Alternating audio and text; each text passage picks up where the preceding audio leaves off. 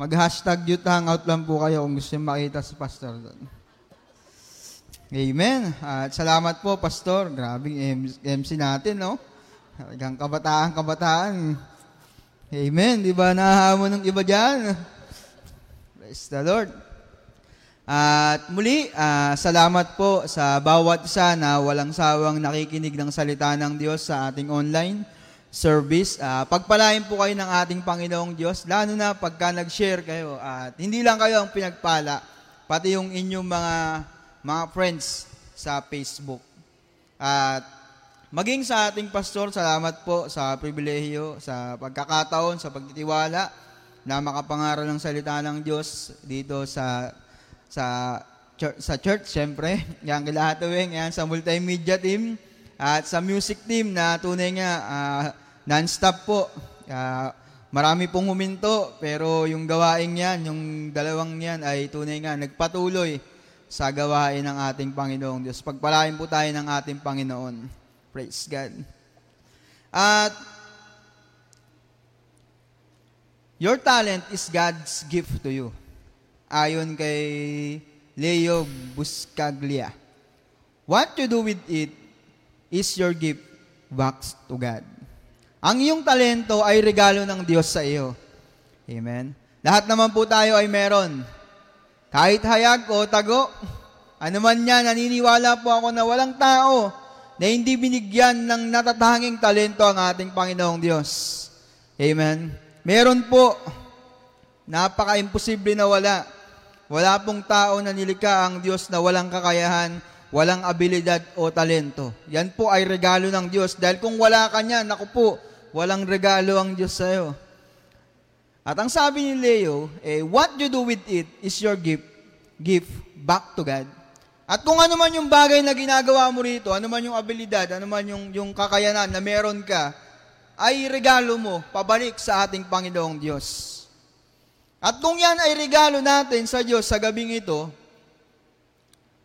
anong klaseng regalo kaya yung ibinabalot natin para sa Kanya? Amen? Anong klase kaya, Lord? Kung ang talento ko ay, ay regalo mo at yung ginagawa ko rito ay regalo ko pabalik sa iyo, ano na kayang klase yung aking naibabalot na regalo pabalik sa iyo? Isipin po nating maigi. Ano kaya? At ang layunin po ng pag-aaral ng salita ng Diyos sa gabing ito ay tunay nga lalo tayong maging tapat sa mga bagay na ipinagkatiwala sa atin ng Diyos. Amen. At basahin natin yung ating text, Matthew chapter 25 verse 14 to 15. Bagamat yung iba sa atin alam na yung bagay na ito, napakinggan na ito, pero nawa, paintulutan natin na mangusap sa atin ang ating Panginoong Diyos sa gabing ito. Basahin natin. Sapagkat tulad sa isang tao na, nang, na, nag, na nang paroroon sa ibang lupain ay tinawag ang kanyang sariling mga alipin at ipinamahala sa kanila ang kanyang pag-aari. At ang isa'y binigyan ng limang talento, ang isa'y dalawa, at ang isa'y isa. Sa bawat isa'y ayon sa kanya-kanyang kaya, at siya yumaon sa kanyang paglalakbay. Pagpalain ng Diyos ang pagkabasa ng kanyang salita. Uh, pag-aralan po natin mga aral sa parabola ng talento. Pero bago yan, tayo po'y manalangin. Ama na makapangyarihan sa lahat, salamat po sa gabing ito, sa iyong salita na aming pag-aaralan na magbibigay sa amin ng kalakasan, pagpapala, pananampalataya na nagmumula sa iyo at anuman ang kasinungalingan ng Diablo na magiging hadlang aming sinasansala sa banal na dugo ni Jesus na taga Nazaret. Ako po na magdadala nito, Lord, itago mo sa iyong likuran, Lord, sapagkat walang saysay ang gawain ito. Ang iyong salita kung, ika, kung di ikaw ang mangunguna o Diyos. Salamat po sa gabing ito Pinupuri ka nga namin, dinadakila ka namin. Sa pangalan ni Jesus. Amen. Purihin po natin ang ating Panginoong Diyos. Lessons from the parable of talent. Yan. Unang-una, ano ba yung parable? What is parable? Parable is a figure of speech which, which presents a short story with a moral ending. Uh, isang klase ng pagsasalita na tunay nga nagpapahayag ng isang maikling kwento na meron siyang magandang merong meron siyang magandang ending syempre. an earthly stories with a heavenly meaning, hindi lang moral ending, uh, makalangit na, na makalangit na kahulugan. Ang parable po ay nag, nag, na, nanggaling sa Greek word na parabole, na yung Greek po ng para means beside. And balo means to cast off or throw. Ibig sabihin, ihambing. Amen? Pag sinabing parable, merong paghahambing. At why did Jesus use a parable? Bakit si Kristo ay gumagamit ng mga parable sa kanyang mga pangangaral? Sapagkat kung pag-aaralan natin, ang four gospel, napakadami po. Halos 50% or 70% of the time ang ating Panginoong Jesus ay nangaral tungkol sa parabola. Amen. Tungkol sa parable. Bakit? Dahil nga sinabi ko kanina, Jesus used parable as a metaphor. Comparison, illustration, or analogy. So, ibig sabihin, yung, yung way ng pangangaral ng ating Panginoong Jesus dati, na pin, talagang He used it. Yung parable ay ginagamit niya to simplify the gospel. Dahil tandaan po natin sa panahon ng ating Panginoong Isus, yung mga tao sa kanila, yung mga nagtuturo ng salita ng Diyos, ang ang ang ang gusto nilang gawin dati, ang ang ang trend ng turo dati hindi katulad ni Kristo. Dati ang pagtuturo dati, more na hindi naiintindihan ng tao, more na gum- magaling ka. Kaya ngayon mga parisayo, pag nagsasalita sila, parang ayaw nilang maintindihan ng iba eh. Parang kumukuha sila ng mga bagay na wala pang ibig sabihin sa vocabulary. Sa mga panahon nila Socrates, sa panahon ng mga magagaling magsalita, pagalingan sila ng salita noon. The more na hindi naiintindihan nung nakikinig yung sinasabi mo, the more na magaling ka, ibig sabihin. Kaya pagdating ni Kristo, nagulat sila. Dahil si Kristo nagsasalita ng napakababaw na salita. Gumagamit siya ng tinapay, gumagamit siya ng pagbubukid, gumagamit siya ng mga, mga bagay na nakikita nila sa pangaraw-araw na buhay. Kaya nagulat sila anong klaseng, anong klaseng mga ngaral to, kakaiba, meron siyang authority. Simple lang yung bagay niyang sinasabi, pero lahat nakikinig sa Kanya. Amen? He used it to simplify the gospel to be more accessible to all listeners. Amen? Para yung mga tao maabot ng salita ng Diyos, pinasimple ng ating Panginoong Isus. Amen? Kaya mahal talaga ng ating Panginoong Diyos tayo eh, na hindi ganun ka sobrang na automatic para tayong mga mga Miriam Webster na pag may narinig, alam kagad natin eh. Salamat sa ating Panginoong Diyos. Yung pangangaral, pinababaw niya. In fact, hindi niya lang pinababaw, pinakita niya mismo dun sa krus kung anong ibig sabihin. Amen. Hindi niya lang pinababaw sa salita, ipinakita niya pa maging sa kanyang buhay dun sa krus. From para, parable to the cross. Ginawa yun ng ating Panginoong Yesus. At sa ating pong parable, alam natin na Diyos, ang ating Panginoong Diyos yung nagbigay ng talento o nagkatiwala ng talento at tayo po yung mga servant doon. At ang alam din natin sa oras na ito kung ano ba yung mga talent. Ngayon, at saan-saan ito maihahambing. Yan. Pag sinabi nating talent, nalaman na natin ibig sabihin ng parable, ito namang talent. Medyo ba-backgroundan natin. One talent was a large sum of money worth about 6,000 denarii. And since one denarius was the usual payment for a day's labor, ibig sabihin sa isang arawang manggagawa, ayan yung sweldo nila. So, ang sabi doon, a talent was roughly the value of 20 years of work by ordinary person. Grabe, no? Dalawampung tao, trabaho ng isang ordinaryong manggagawa. At tiningnan ko po yan, 20 times 365 days, 7,300 days. 7,300 days times 537, hindi ko alam kung ganyan pa rin ngayon. Lumalabas kulang-kulang 4 million pesos yung ipinagkatiwala ng Diyos doon pa lang sa isang talento. Grabe, no? Katiwala.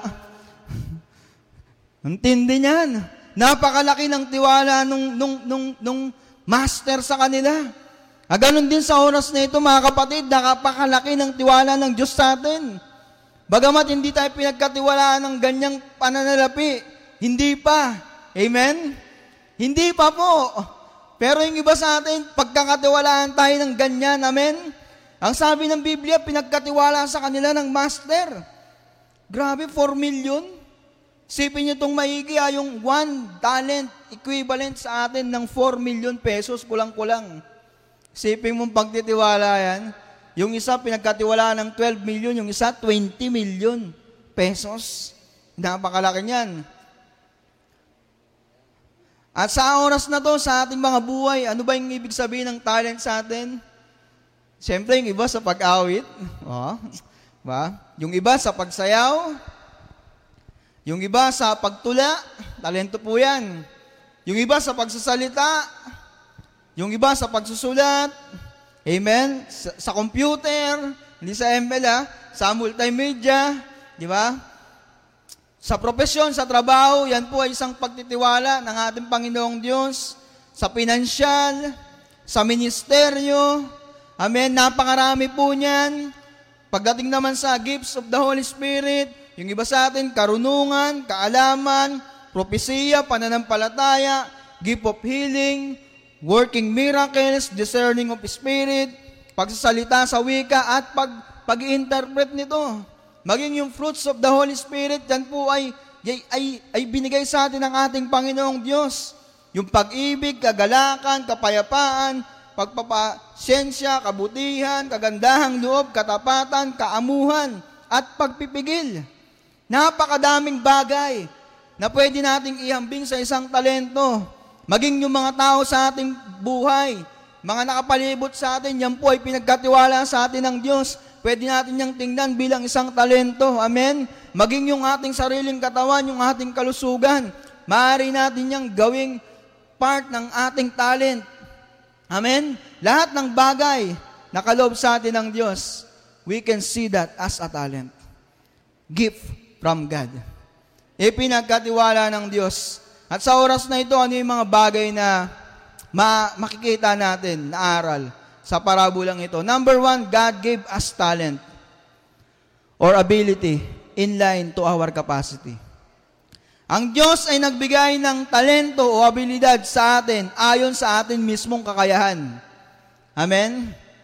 Nagpapasalamat po ba tayo sa Diyos nang ibinigay sa atin ay yung kaya lang natin at hindi yung hindi natin kaya? Salamat po sa Panginoon ha. Salamat kasi ang Diyos, He is a balanced God. Hindi ka bibigyan, kung paano ang Diyos hindi ka bibigyan ng problema o pagsubok na hindi mo kaya, ganun din. Hindi ka rin bibigyan ng regalo ng isang ng Diyos ng bagay na hindi mo kayang panghawakan o i-handle. Kasi kung ibigay yan sa atin ng ating Panginoong Diyos, malamang hindi ka na mabibless, may stress ka na. Kaya, kaya nga minsan, di ba, nanalangin tayo, Lord, ba't di mo binibigay ito? Ba't di mo binibigay ito? Maaring hindi pa natin kakaya, ka, wala, maaring wala pa tayong kakayahan para panghawakan ito. Para tayong isang ano, para tayong binigyan ng isang truck na ang gulong mo pang bisikleta. Naku, mahirap 'yan. Kawawa ka, amen. Yung yung capacity, yung capacity natin parang gulong lang ng bisikleta pero yung gusto natin parang sing laki ng truck. Napakalaking problema. Imbis na magpapalain ka, may stress ka diyan. Napakalaking problema. Tandaan po nating maigi, though we have different abilities, meron lang po itong isang pinagmulan o origin. At yan ang ating Panginoong Diyos. Iba-iba po yung ating abilidad. Ang sabi niya Apostol Pablo sa 1 Corinthians chapter 12 verse 1 to 6, Now about the gifts of spirits, brothers and sisters, I do not want you to be uninformed. You know that when you were pagans, somehow or other, you were influenced and led astray to mute idols. Sabi niya, yung mga hindi pa kayo sumasampalataya, na-impluensyahan kayo ng mga, mga yan sa pagsamba sa Diyos-Diyosan.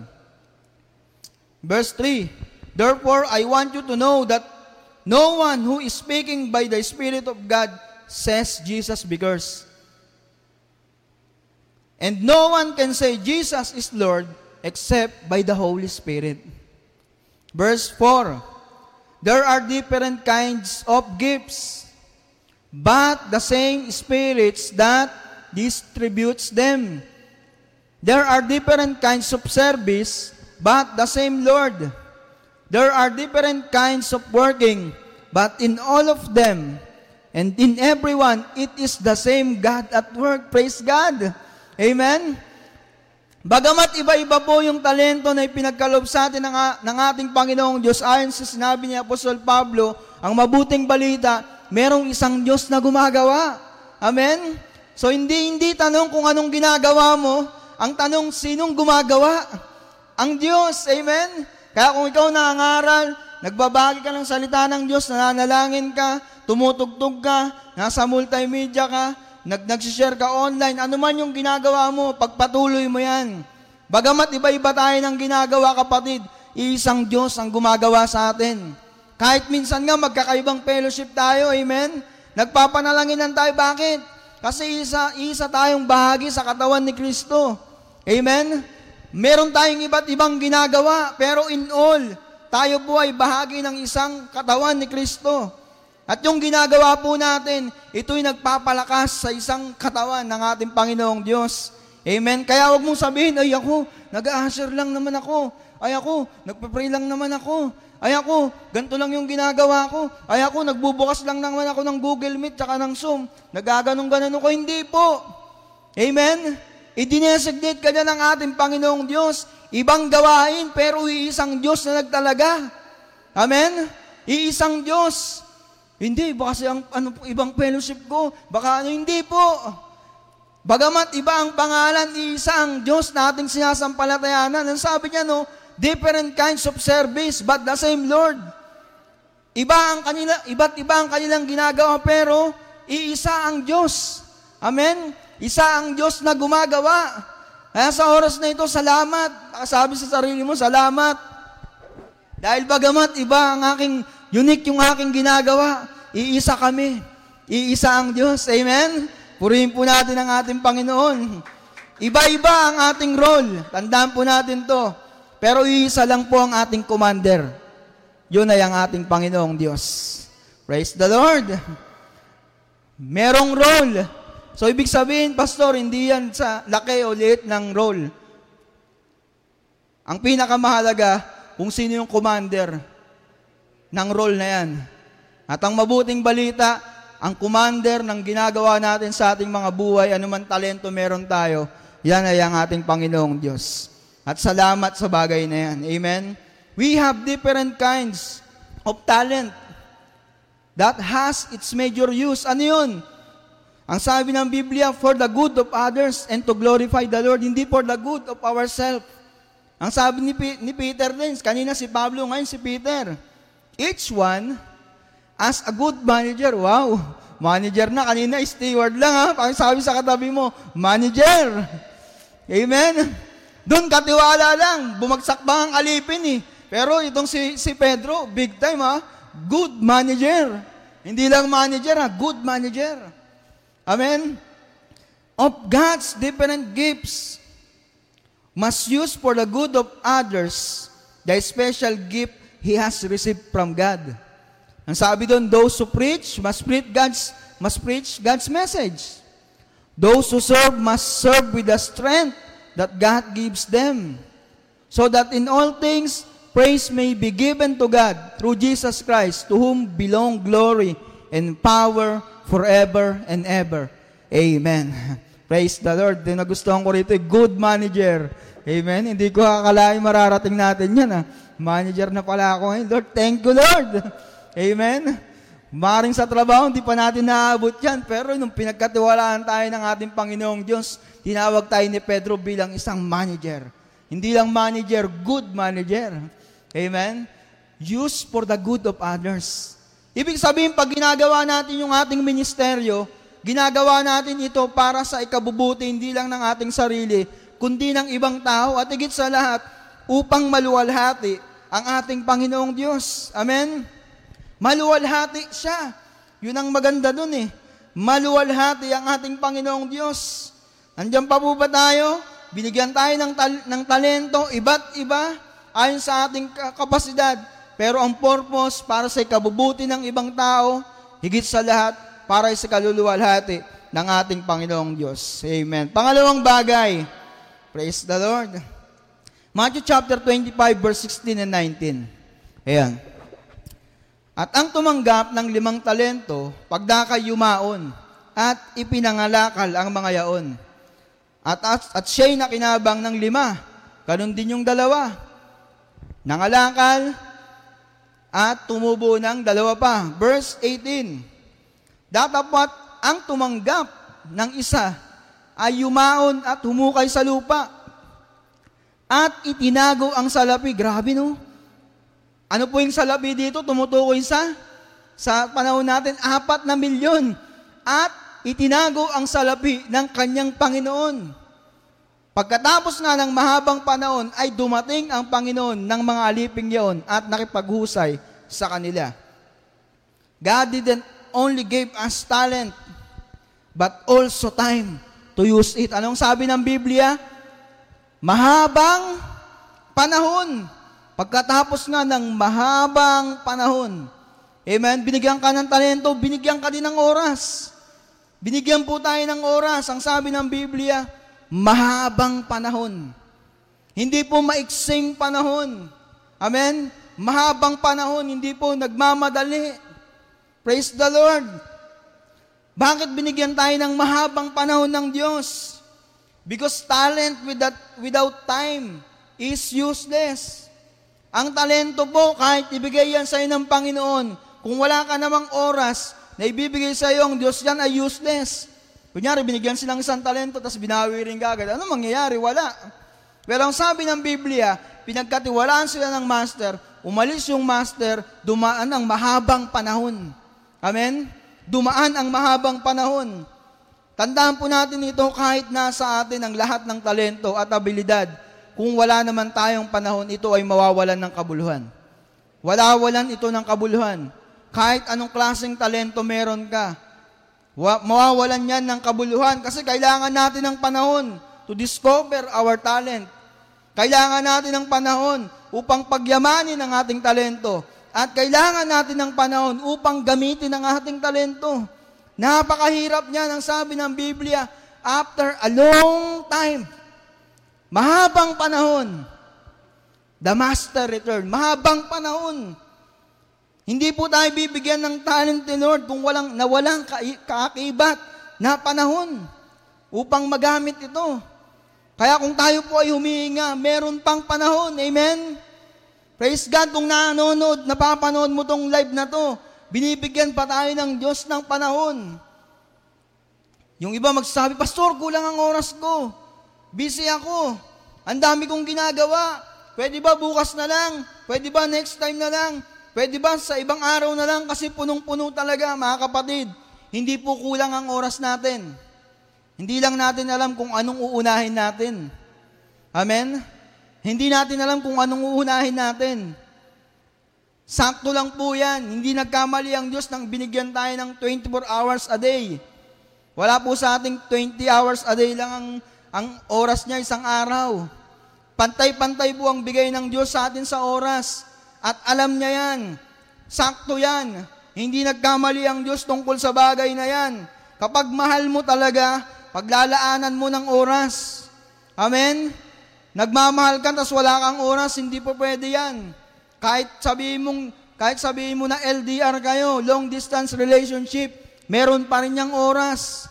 Amen? Kasi mahal mo. Yung kapatid ko, nandun siya sa ibang bansa, nagbibigay siya ng oras, palagi niyang tinatawagan yung anak niya. Bakit? Kasi mahal niya. Hindi niya pwedeng sabihin, wala akong oras. Nagbibigay siya ng oras, bagamat napakalaki ng pagitan ng oras, ng, kunyari, basta mga, ilang oras ang ano, nagbibigay siya ng oras. Bakit? Kasi mahal niya. Amen? Priority niya, ganun din sa buhay natin. Kung yung ating talento, kung yung ating ginagawa ay mahalaga sa atin, bibigyan natin niya ng oras. Paglalaanan natin ng oras at lakas ang ating pamilya.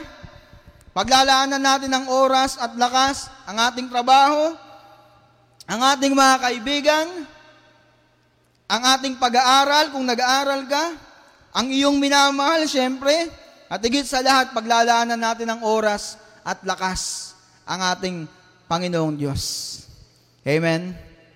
Hindi ko po inalis yung iba. Di ba? Pero higit sa lahat, bigyan natin ng panahon ng ating Panginoong Diyos. Dahil pag nabigyan natin ng panahon ng ating Panginoong Diyos, mabibigyan natin ng panahon lahat. Dahil ang sabi ng Biblia, Seek ye first the kingdom of God and His righteousness, and all these things shall be added unto you. Walang maghahabol na inuna ang Panginoon. Walang taong naghabol na inuna ang Panginoon. Walang taong naghabol. Walang taong nag na na, na ano na nahirapan, na stress na inuna ang Panginoon. Amen. Wala po.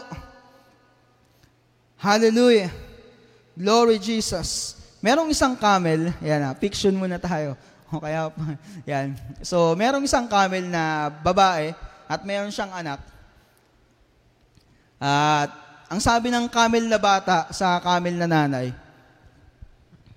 Nay, camel po to ah, camel. Okay? Ito po ay hayaw. So, yun, tuloy tayo. Ang sabi ng batang kamelyo, sa nanay na kamelyo, Nay, pwede po bang magtanong? O sige anak, magtanong ka. Hindi po totoong nangyari to ah. Kwento lang po to, ilustrasyon. Okay, baka mamaya sabihin nyo, saan kaya na ano ni Pastor yan? So, tuloy tayo. Sabi ng batang kamelyo sa nanay niyang kamelyo, Nay, pwede bang magtanong? Sige nak, magtanong ka. Ano bang bumabagabag sa'yo? Bakit po meron tayong ham sa likod? Sabi niya, sabi ng bata. Ah, yan ba, anak? Meron tayo niyan kasi alam mo naman, laking disyerto tayo. Sa, dito sa disyerto ay kailangan natin ng maraming tubig. Imbakan natin yan para makasurvive tayo. Wow, ayos naman talaga. Ang galing pala. Sabi ng bata. Eh, Nay, bakit yung paa natin parang ano, parang parang medyo kakaiba siya, parang bilog na ano. Hindi malaman, parang hindi paa. Sabi nung kamelyo na bata. Ayan ba? Siyempre, disyerto, parang medyo mabilis tayong kumilos. Alam mo na, oh, ang galing naman talaga, Nay. Grabe. Pero Nay, bakit ganon? Yung pilik mata natin, parang masyadong mahaba. Parang kakaiba sa mga pilik mata ng ibang mga hayop. Ayan ba ito bang pilik mata na to? Siyempre, nasa, sa disyerto, ay, alam mo na, ma, mapupuwing, so, ma, ma, malakas tumakip tong matang to. Kahit may sandstorm, talagang hindi tayo basta-basta mapupuwing. Wow, ganun pala. Yung likod natin para sa tubig, sa disyerto. Yung paa natin, para mabilis tayong maglakad sa disyerto. Tapos, yung pilikmata natin, para hindi tayo mapuwing sa disyerto. Pero nay, bakit nandito tayo sa zoo? At sabi ng, at natulala ang nanay. Nakakatawa po, di ba? But sometimes we are like camels in the zoo. Alam niyo po kung bakit? Nasa atin ang lahat. Alam natin ang purpose, pero wala tayo sa lugar. Tandaan po nating maigit, talent is useless no matter how great it is if we are not in the right place. Gaano man kaganda yung talino, yung talento mo, yung abilidad mo, kung ikaw ay wala sa lugar, mawawalan niya ng kabuluhan. Amen. Narinig natin yung kamelyo, ang dami niyang, ang dami niyang good qualities. Pero ang sabi ng anak, ba't nandito tayo? Amen? Ba't nandito tayo? At natulala yung, natul, natulala yung kamelyong nanay. Ganon din sa buhay natin. Diba? Ang galing mong kumanta. Magaling kang magsalita. Marunong ka sa computer. Amen? Magaling kang magpaliwanag sa mga tao. Kakaiba ka. Amen? Magaling kang tumugtog. Magaling ka pagdating sa pagpapayo. Pero bakit nandyan ka? Amen? Wala tayo sa lugar. At kahit gaano kagaling ang isang tao, kahit gaano karami yung talento ng isang tao, kung wala siya sa tamang lugar, mawawalan ng kabuluhan. Unless mabalik ka sa tamang lugar. Amen? Unless mapunta tayo sa tamang lugar. Ang sabi ng Matthew 25 verse 18, Datapwat ang tumanggap ng isa ay yumaon at ibinaon sa lupa humukay sa lupa, ibinaon, itinago. Biruin mo yung talento niya. Dapat hindi yun nasa ilalim ng lupa. Amen? Dapat yung pinapangalakal niya. Pero ang sabi ng Biblia, inilagay niya sa maling lugar. At nung nilagay niya sa maling lugar, walang nangyari sa talento. Katulad ng sinabi ko sa inyo kanina, apat na milyon ang katumbas nun sa panahon ngayon. At marami sa panahon ngayon, naghahanap ng mauutangan 10,000 para mag-business.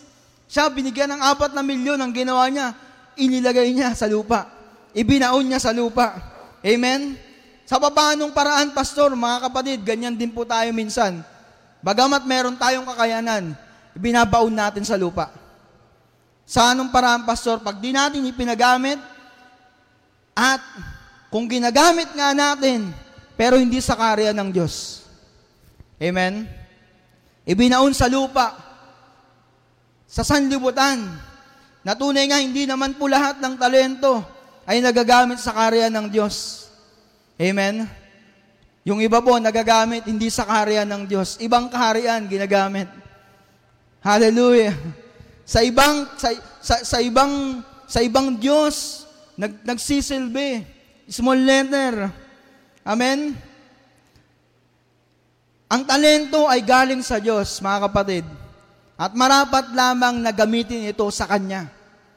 Kaya ilagay po natin ang ating sarili sa tamang lugar. Sa ating Panginoong Diyos. Wala na pong higit dyan. Yung talento na yan para sa Diyos yan dahil Diyos ang nagbigay niyan. Hindi yan para ibaon, hindi yan para isarilinin, hindi yan para ipagamit sa anumang bagay sa libutan ito. Ang talentong yan ay para sa Diyos. Amen? Para sa ating Panginoon. Anong sabi ng Matthew chapter 5 verse 14 to 15? Kayo ang ilaw ng sanlibutan. Ang isang bayan na natatayo sa ibabaw ng isang bundok ay hindi may tatago hindi rin nga pinaniningasan ng isang ilawan at inilalagay sa ilalim ng isang takalan, kundi sa talagang lalagyan o talagang lugar. At lumiliwanag sa lahat ng nanga sa bahay, mga kapatid. Kailangan nating pumunta sa lugar na dapat tayo nandun. Amen? Dapat nandun ka. Nasa tama kang lugar. Ang talento, kahit may oras, kung walang tamang lugar, walang kabuluhan. Amen? Na, dapat nasa tamang lugar. At alam natin kung ano ang tamang lugar. Alam natin kung sino ang tamang kung sino ang tamang Diyos na dapat natin pagbigyan ng ating talento, ng ating buhay. At sa oras na ito, mapalad ka. Sapagkat ikaw ay narito. Wala ka sa maling lugar, ikaw ay nasa tamang lugar. Amen? Purihin po natin ang ating Panginoong Diyos.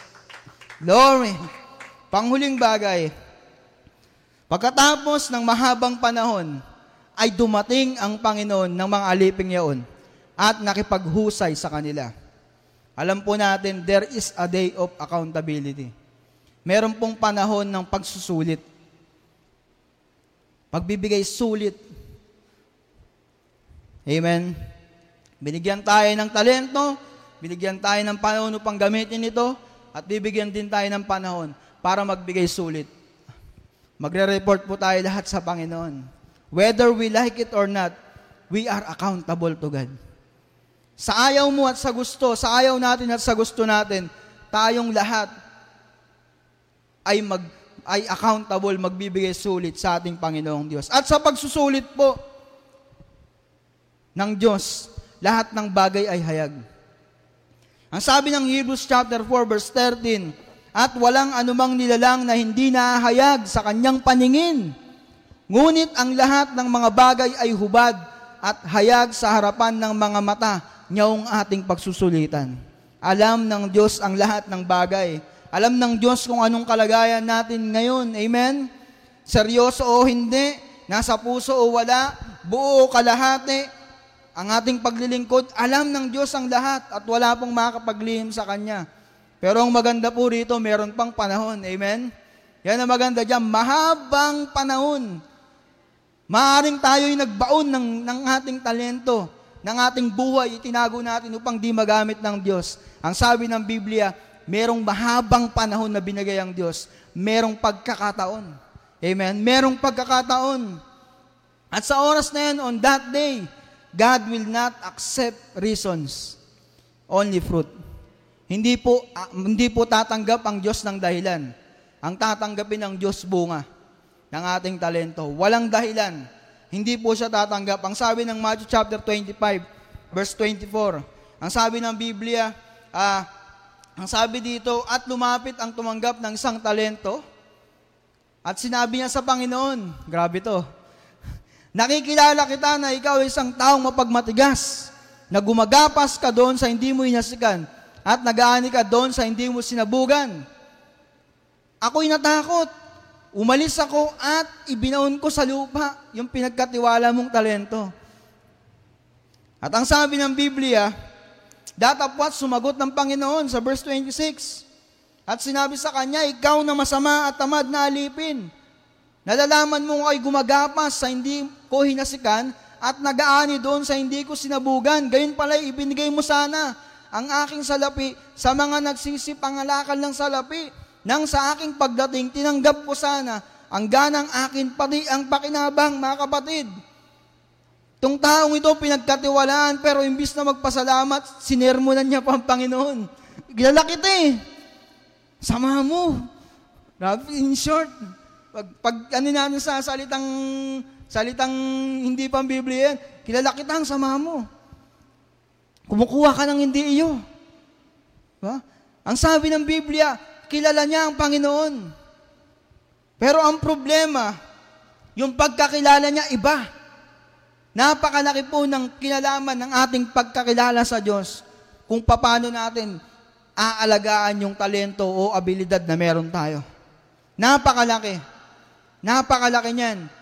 Kaya nga napakaganda na pinag-aaralan natin kung ano yung mga katangian ng Diyos eh. Dahil dyan tayo gagawa. Dyan natin ibabasa yung ating paglilingkod sa Panginoon. Sa kung kaano natin siya kakilala. Ang sabi ng Biblia, kilala kita Meron siyang pagkakilala sa Diyos, pero ang problema, limitado yung pagkakilala niya. Eh kung pinagamit niya yung kanyang buhay, kung inayos niya yung kanyang talento, at sa kanyang pangangalakal, nakarinig siya ng mga kwento tungkol sa kanyang, tungkol sa kanyang master. Maaring mas nakilala niya pa, Uy, yung master mo, bagamat mahigpit yan, pero grabe yan. Pagka ikaw ay naglingkod ng maayos, sigurado, matutuwa siya sa'yo papamahalahin ka ng malaking bagay. Wala siyang galong napakinggan. Bakit? Kasi nung tanggapin niya yung talento, agad niyang binaon. Sinat down na niya na, hindi, ito lang ang pagkakilala ko sa Diyos. Ganon din sa buhay natin. Sinat down na natin, ganito lang ang Diyos sa buhay ko. Masama siya. Malupit. Hindi niya na nakilala. Alam niyo po ba na habang ginagamit natin yung talento natin, lalo nating nakikilala ang Diyos. At habang nakikilala natin ang Diyos, nakikilala natin ang ating sarili. Nawalan siya ng oportunidad na ganun. Bakit? Dahil nilubog niya sa lupa yung bagay na pinagkatiwala sa kanya ng Diyos. Kaya sa kapatid, sa oras na ito, kung merong mga bagay na pinagkatiwala sa iyo ang Diyos, huwag mong isantabihan. Dahil yan ang paraan upang makilala mo ng gusto ang ating Panginoong Diyos nang sa gayon makilala mo rin ang iyong sarili. Amen? Hallelujah! Tandaan mo itong maigi kung merong nagsasabi sa iyo sa gabing ito na masasayang lang ang buhay mo dahil pinagamit mo sa Diyos. Pagtatawanan ka lang ng maraming tao, wala namang saysay ang ginagawa mo. Tsaka ka na magpagamit sa Panginoon kapag maayos ka na. Bukas ka na lang maglingkod kasi hindi pa tamang panahon. Wala kang mapapala dyan, mapapagod ka lang. Yan po ay malaking kasinungalingan ni Satanas. At marami ang naniniwala pero salamat sa gabing ito, hindi tayo naniwala doon. Amen? Dahil hindi natin binaon yung ating talento, tayo po ay nagpatuloy na kilalanin ng Diyos. Praise God! Hihinto ang pagkakilala natin sa Diyos the moment na sinaran natin siya ng pagkakataon. At ibaon yung bagay na dapat maging tulay upang makilala natin siya ng gusto. Amen? Hindi yun totoo. Sige, sabihin natin dyan sa istorya na yan, malupit talaga yung master dyan, pero kilalahan din ng Diyos. Hindi siya malupit na Diyos. Bakit po? Basahin natin, Matthew chapter 25, verse 20 to 21. Yung tumanggap ng limang talento, lumapit sa Panginoon, Panginoon, tumubo pa akong lima. Amen? Tumubo ako ng lima, nakinabang ako ng lima, eto po. Ang sabi ng 21, at sinabi sa kanya ng Panginoon, mabuting gawa, mabuti at tapat na alipin. Nagtapat ka sa kaunting bagay, pamamahalain kita ng maraming bagay. Pumasok ka sa kagalakan ng Panginoon. Ganon din sa nagbigay ng dalawa. Parehas sila. Hallelujah. Hindi alam ng hindi alam nung nung kumuha ng isang talento na merong ganito. Amen. Bagamat nakita niya dahil naunang naunang sinulit tong mga to, harap-harapan sa kanya. Amen. Nagdahilan siya sa Lord, Lord, malupit ka, kilala kita. Pero ang sabi ng Biblia, dito makikita po natin na God rewards faithful people. Ang Diyos po, binibigyan niya ng parangal, binibigyan ng pagpapala yung mga tapat na tao. Tapat ka sa konti, papamahalain kita ng malaking bagay. Amen? Unused, yung, yung talento po na hindi nagamit, katulad yan ng isang, ano, ng isang binhi na hindi mo itinanim. Hindi yan lalago, hindi yan tutubo. Kailangan nating gamitin yan. Kailangan nating pagpaguran yan. Mahabang panahon. Amen?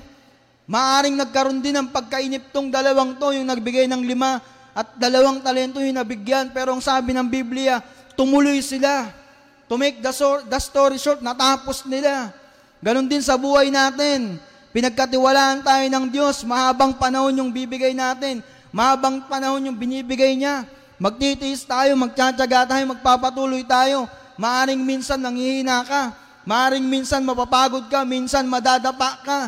Minsan makakagawa ka ng bagay na hindi mo naisip na magagawa mo. Pero ang sabi ng Biblia, itong mga taong ito, sila'y nagpatuloy. At nung sila'y magpatuloy, natatdan sila ng Panginoon na may katapatan. Amen? Lord, narit po ang aming mga gawa. Tumubo pa.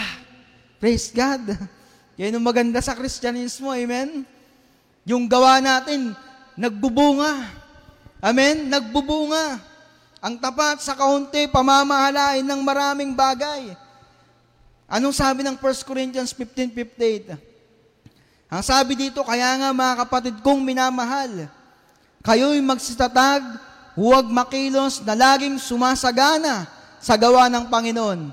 Yamang nalalaman ninyo na hindi walang kabuluhan ang inyong gawa sa Panginoon. Hindi po walang kabuluhan yung ginagawa natin sa Panginoon. Maaring matagal.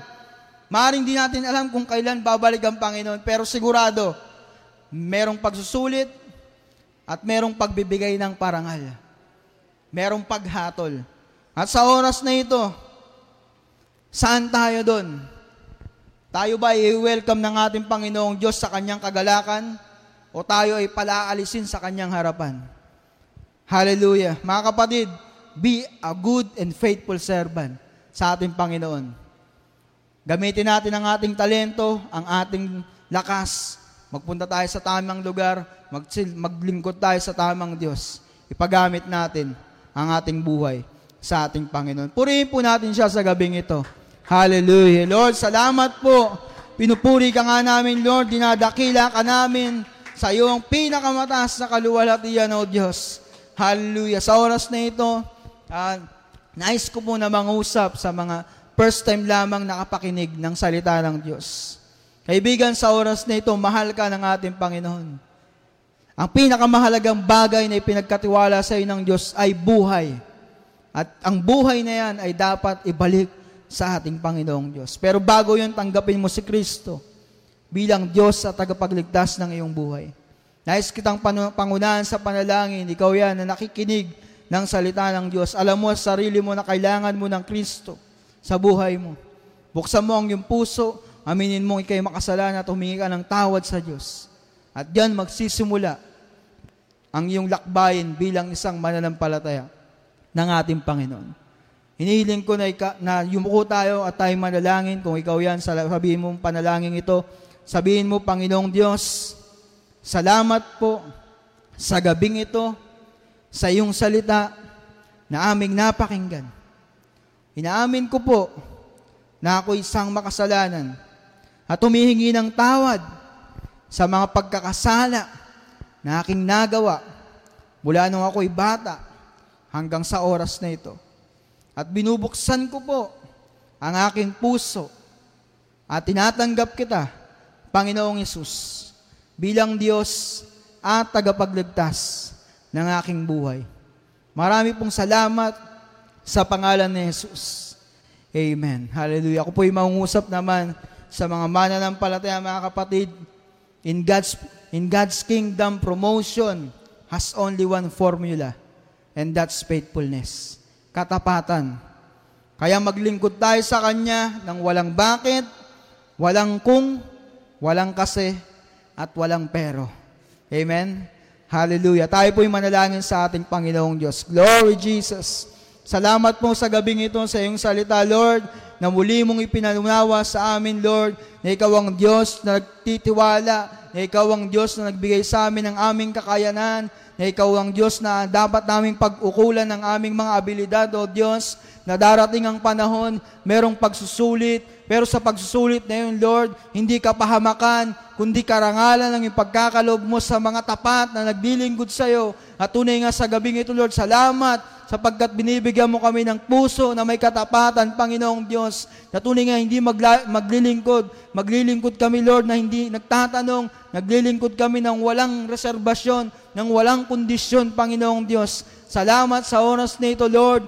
Muli, patawarin niyo po kami kung minsan hindi kami nagkakaroon ng oras para sa iyo, kung minsan nakakagawa kami ng mga maling bagay, O Diyos, nakakapagtanong kami, Lord, dahil sa mga problema at suliranin, na minsan kami nadadapa, Lord, humihingi kami ng tawad sa iyo. Nang gayon din, humihingi rin kami ng kalakasan at biyaya na nagmumula sa iyo, na tunay nga kahit mahaba ang panahon, Lord, matatapos namin ang takbuhin ito.